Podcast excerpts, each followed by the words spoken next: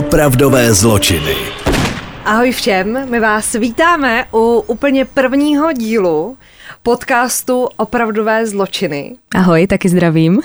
Bára a Lucka u mikrofonu. Eh, jinak eh, by se asi hodilo představit ten náš podcast, který je úplně nový, je to takový naše miminko a doufáme, že vás bude bavit.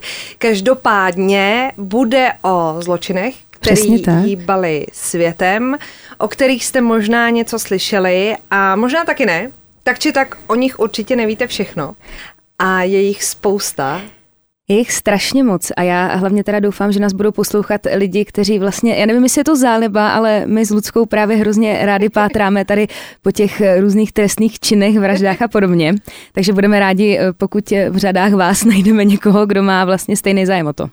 My jsme si říkali, že uh, prostě zužitkujeme to, co nás baví, tu naši uchylečku. Ne, že bychom měli nějaký sklony, uh, to vůbec ne, ale doufáme, že vás to bude bavit. Každopádně, pokud byste měli třeba i vy tip, nebo nějaký příběh z vašeho života, tak uh, nám napište. Máme Instagram, opravdové zločiny. Máme taky web opravdové zločiny CZ. Jsme na YouTube, jsme úplně všude, takže tam všude nás můžete sledovat a poslouchat. A já začnu úplně prvním případem, mm-hmm. úplně prvním příběhem, který se týká stokholmského syndromu. A týká se Clarka Olofsona, který seděl za ozbrojenou loupež a taky za spolovinu na vraždě policisty v roce 1966. A k tomu zločinu došlo v roce 1973, kdy Clark Olofsson vstoupil do banky ve Stockholmu, mm-hmm. do Sveriges Kreditbanken. A bylo to ráno 23. srpna a vešel do banky se zbraní s tím, že vystřelil do stropu a řekl, tak teď začíná párty. Doslova řekl, tak teď začíná párty. Ano, začíná párty a rozhodl se, že tam bude držet rukojmí a chtěl samozřejmě peníze, ale nechtěl peníze z té banky. Měl docela zvláštní požadavky. Chtěl, aby mu přivezli jeho kumpána, který v té době taky seděl, uh, Jan Erik Olson. A ten byl, pozor, ten byl známý díky tomu, že už měl taky na tričku pěkných pár vloupaček, ale jeho nejznámější byla vloupačka do rodinného domku staršího páru, no. kdy je chtěl prostě jenom čistě vykrást, no a pánovi se udělalo špatně. A manželka začala být hysterická, že má jako slabý srdce a že má léky na to srdce v kuchyni, jestli by mu je mohla dát. Takže Jan Erik Olson došel do té kuchyně, ty léky mu dal, Oba dva to přežili z toho páru, dali mu nějaký peníze a Fred prostě odešel. Vážně. V té době byli prostě zloději, trošku větší gentlemani, každopádně seděl a Clark Olfson si řekl, že to nezvládne sám, takže ho chtěl nechat přivést jako kumpána. Chtěl k tomu ještě přivízt Ford Mustang. Ale tak to není troška S plnou nádrží. A k tomu samozřejmě taky peníze. Nicméně spolíhal sám na to, jak potom řekl, na, na odpor, na švédský odpor vůči násilí, protože mm-hmm. v té době v podstatě i teď jsou severské země známí, teď se to tam trošku jako hrotí, ale jsou známí tím, že nejsou úplně jako třeba v Americe, kde je ten, ten zločin a to násilí na trošku jiný úrovni, takže na to dost spolíhal a v podstatě se trefil. Takže kumpána mu přivezli, ale bylo to něco za něco. Chtěli, aby dovnitř vpustili jednoho seržanta, mm-hmm. aby zkontrolovali, jak to vypadá vevnitř v té bance, jestli jsou jako rukojmí v pořádku a tak dál. No a když teda vyšel eh, do té banky, tak jak sám prozradil, jmenoval se Morgan Relander, tenhle ten eh, strážník, tak eh, prozradil, že vevnitř byla situace dost zvrácená. Zvrácená. Že se údajně ty rukojmí báli víc jeho než těch únosců. A pohrozil vlastně Olofsson policii, že když eh, mu jako nevyjdou vstříc, takže eh, střelí jednoho z těch rukojmích do nohy a dokonce eh, tam byly tři ženy a jeden muž. Mm-hmm. Tak ty ženy jako vysvětlovaly tomu zbývajícímu muži, že je to jenom noha. To je dobrý. Nicméně, dohodli se teda tak, že policie odvedla v podstatě všechny klienty a návštěvníky té banky a zůstaly tam jenom tři ženy. Mm-hmm. A tam je hrozně zvláštní, že vlastně všechny ty ženy byly jako dílou, dílem náhody, protože všechny tři paradoxně chtěli z té banky odejít. No. Byla tam Brigitte Lundblad, která dojížděla z Jakobsbergu, měla manžela, dvě malé děti a v bance pracovala jako uh, účetní 10 let a původně si chtěla o pauze dojít nakupovat oblečení pro ty děti, protože ve vedlejším obchodě Ne, ne. měli slevy a nestihla to. Druhou eh, byla Kirsten Enmark, tý bylo 23 let a ta se do Stockholmu na- nastěhovala se snoubencem a chtěla jít studovat, nicméně kurzy začínaly až na podzim, takže ještě v létě v té bance byla. A třetí ženou byla Elizabeth Oldgren, jí bylo 21 a ta chtěla odejít taky na podzim a stát se zdravotní sestřičkou. Každopádně a ta situace se tam dost jako uklidnila po tom, co odvedli všechny ty klienty a všechny ty zbylí rukojmí a zůstali tam tady ti dva chlapíci s těma ženskýma. A pak, když se to vyšetřovalo a byli u výslechů všichni, tak eh, se ukázalo, že to byli docela gentlemani, Ale takže nechali všechny tři ty rukojmí zavolat domů. Že jsou v pořádku. mhm. A dokonce, když se Brigitte Lundblad nemohla dovolat rodičům, tak ji pozbuzovali, že ať to zkusí jako za chvilku, že to bude jako dobrý. Dokonce Kristen Enmark, když jí byla zima, tak jí Olson počil svůj kabát. A Elizabeth Olgren potom měla trošku klaustrofobický stavy, protože tam byly celkem dlouho tak je nechali výjít ven na takém dlouhém laně, jako aby jim neutekla. Jako vážně, prostě, šla aby přes lano. Prostoru, aby prostě se trošku jako vyvětrala. A ona sama potom řekla listu do New Yorker o rok později, že byli únosci velmi, ale velmi milí. A dokonce je nazvali záchranářskými bohy. Huh. No a situace teda gradovala, protože oni celkem v té bance strávili 130 hodin. 130 hodin. 130 hodin. S tím, že Enmarková volala tehdejšímu švédskému premiérovi, Olofu Palmerovi, aby je nechali policisté odjet v tom autě s únosci. Mhm. Mm-hmm. Dokonce chtěli jako opustit tu banku s nima. Jakože byli s těma... Mm-hmm. Ty A protože v té době se jednalo o dost ojedinělý zločin, tak eh, se o to začaly zajímat média, takže to prostředí té banky bylo obklopený nejenom policistama, ale i novinářema. Mm-hmm. A dokonce lidi volali jako nápady, jak by mohli vypudit ty únosce z té banky, jako docela i příjemný nápady, jako ne, že běžte tam a vystřílejte to, ale eh, navrhovali, aby třeba tam vpustili roj včel. Roj včel. A nebo že by jim pustili uh, nějaký křesťanský písně a pouštěli by mi jako pořád dokola. Je pravda, že to by mě vyhnalo asi víc, Aby- ten roj včel. Aby je jako vyhnali.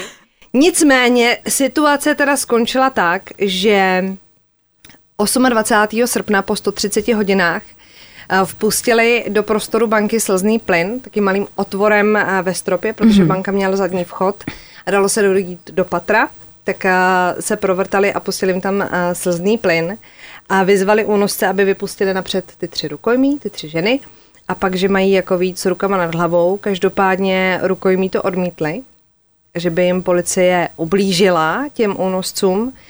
A když vycházeli, tak se drželi všichni jako za ruce. Všichni spolu. A ty holky brečely, dali si polibek jako na rozloučenou, dokonce žádná z nich nešla proti uh, Olofsonovi s Olsonem svědčit. Ani jedna. Ani jedna. A všichni pak je chodili navštěvovat do vězení. Je to takový jako zvrhlejší. Um, Olson byl potom propuštěný v roce uh, 1998. Vzal si jednu z mnoha žen, co mu posílali dopisy, protože Nějaká faninka. Jako měli spousty faninek.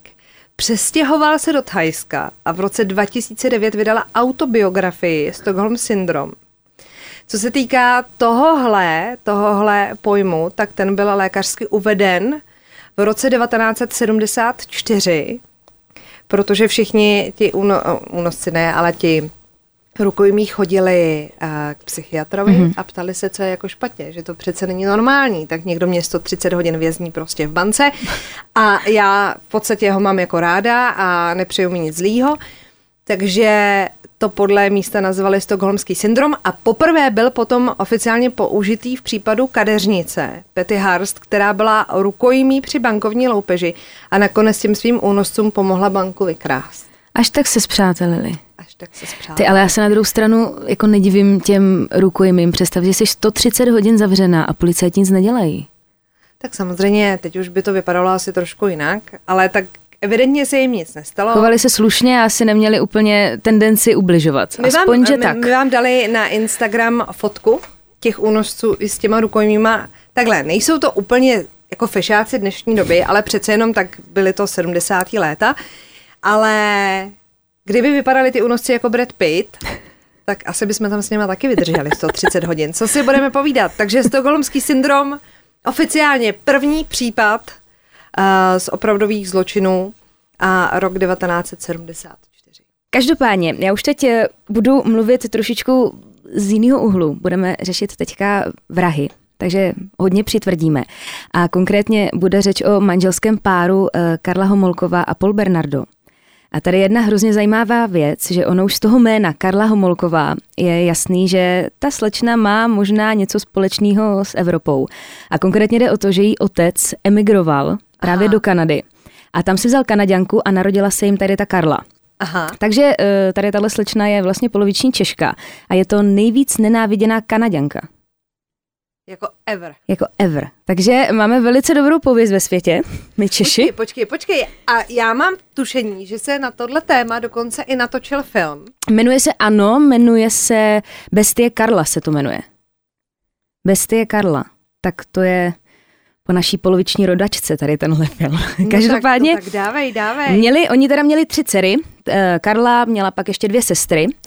A já bych teda nejdřív jako řekla něco o nich, protože to je hrozně zajímavý, že musím teda říct, že jak Karla, tak ten Paul byli hrozně pohlední lidi. Ta Karla byla blondýnka, krásná a ten Paul byl taky takový šarmantní.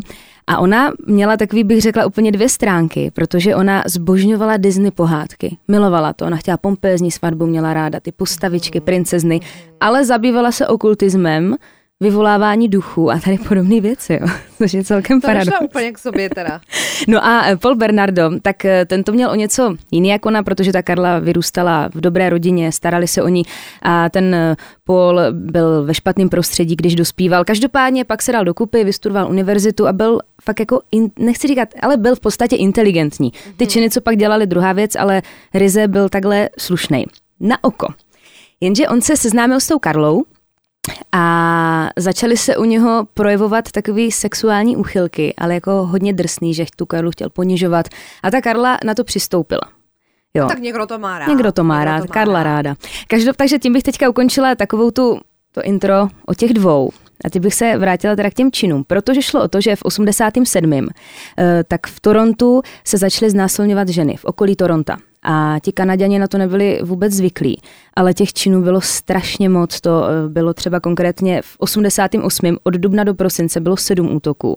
Rok předtím taky během, během jara tam bylo šest útoků a pořád se to stupňovalo. A je teda eh, hrozný, jakým Všechno způsobem... Torontu. Všecko v okolí Toronta. To je docela dost. Je to dost a nejhorší na tom je, jakým způsobem to dělal, že on, co mu přišlo pod ruku, tak eh, tím té ženě ublížil, to byly kameny, klacky, všechno. Naštěstí teda eh, ty ženy přežily, Aha. Nikdo eh, zatím nepřišel o život.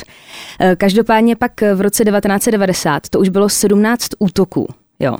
A pořád jako neměli Pořád žádný neměli vodítko, to absolutně žádný vodítko. A právě v květnu tohohle roku eh, se poprvé sestavil portrét, protože on poprvé přepadl slečnu ze předu a ta holka si to zapamatovala a sestavil se portrét. A ten portrét seděl právě na Paula Bernarda. A byl teda předvolán, předvolán na policii a když dávali výpovědi policisté, tak eh, říkali, že on přišel naprosto slušně, inteligentní mladý pán, že neměli jediný jako kdyby eh, strach, že by to byl on. No a co se nestalo, vzali mu testy DNA, Aha. který vlastně by potvrdili, že by to byl on. A tady je naprostá šílená věc, že eh, ty testy DNA ještě byly úplně v plinkách, bych řekla. A oni ty testy toho Paula Bernarda odložili. Někde je zas, zasunuli. A dva roky na ně nikdo nesáhl. A během těch dvou let se právě stalo to jeho největší řádění. Takže on měl na svědomí několik... 17 útoků znásilnění, No. vzali mu a testy oni DNA. odložili ty testy. Jo, oni je odložili, oni je někam založili a protože to dlouho trvalo, ale to jsem, myslím si, že v 90. roku už by jako mohli trošku. No tak to by mohli Pohnout. pořád je o 17 násilněných, pro boha. No, každopádně, takže tímhle vlastně ten pol začínal. Ta Karla to pak vlastně postupem času i zjišťovala, on jí to sám řekl, že má takovou uchylku. No a pak se stala šílená věc, že ten Paul miloval Pany, ale Karla samozřejmě už měla pár partnerů před ním A on si dělal zálusk na její mladší sestru. Té sestře bylo 14, tenkrát bylo, jmenovala se Tamy. A je naprosto šílený, že ona mu chtěla dát dárek k Vánocům. A to bylo před jejich svatbou. A ona mu jako dárek k Vánocům dala svoji vlastní sestru.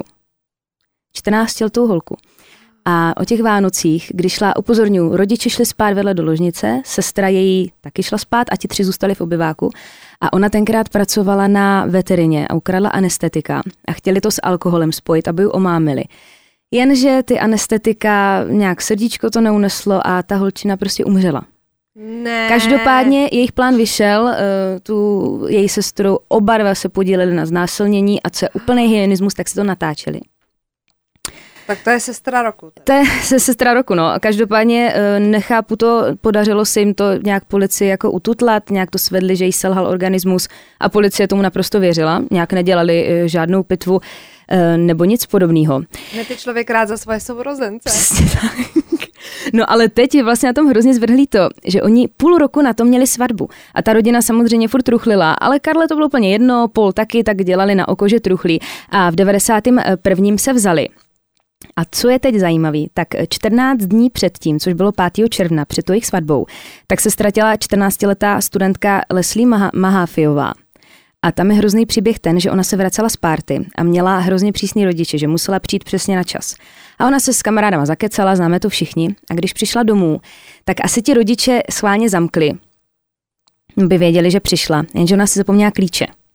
A tak se do toho domu nedostala, začala bloudit eh, po ulici a to zrovna už to číhal Paul Bernardo a tím, že samozřejmě byl takový šarmantní a snažil se jí pomoct, no. taky naložil do auta a odvezl jí domů, kde bydleli s Karlou. A zajímavý je, že o to, to řekla sama i ta Karla, že jí nerozčílilo to, že si přivedl malou holku domů, ale rozčílilo ju to, že si nalívali šampaňský do svatebních skleniček, které měly být eh, použity na jejich svatby oh, za ty dva týdny. Takže bizárek. No každopádně to dopadlo tragicky, on tam tu holku věznil, několikrát tu znásilňoval, ponižoval ju a opět si to zase natáčeli a ta Karla u toho právě byla. Ona přihlížela tady těm hrozným činům. A nejhorší je na tom to, že on tu eh, holku rozčtvrtil, Aha. nebo respektive rozosmil a ty kousky těla zalil do betonu a ten beton pak naházel do jezera. Aha. A v den jejich svatby ty ostatky normálně, protože ten beton nebyl dostatečně stuhlej a jak to hodil do toho jezera, tak ty, ty části toho těla vypra, vyplavaly jako na povrch toho jezera. Takže část našel rybář, kolem jdoucí, kajakář, ale přijde mě úplně paradox, že v den jejich svatby vlastně se našlo uh, tělo tady té 14-leté holčiny. Jo. Takže samozřejmě ti Kanaděni uh, byli už úplně šílení z toho, protože toho čím tím víc. Já pořád čekám, kdy zakročí karma. No počkej, jemu to ale nestačilo. A s tou Karlou se teda dali dohromady a ona, že mu bude pomáhat v podstatě v tom hledat si ty jeho oběti, ať se může jako ukájet. A jeli teda spolu, řekla na v vozovkách na lov.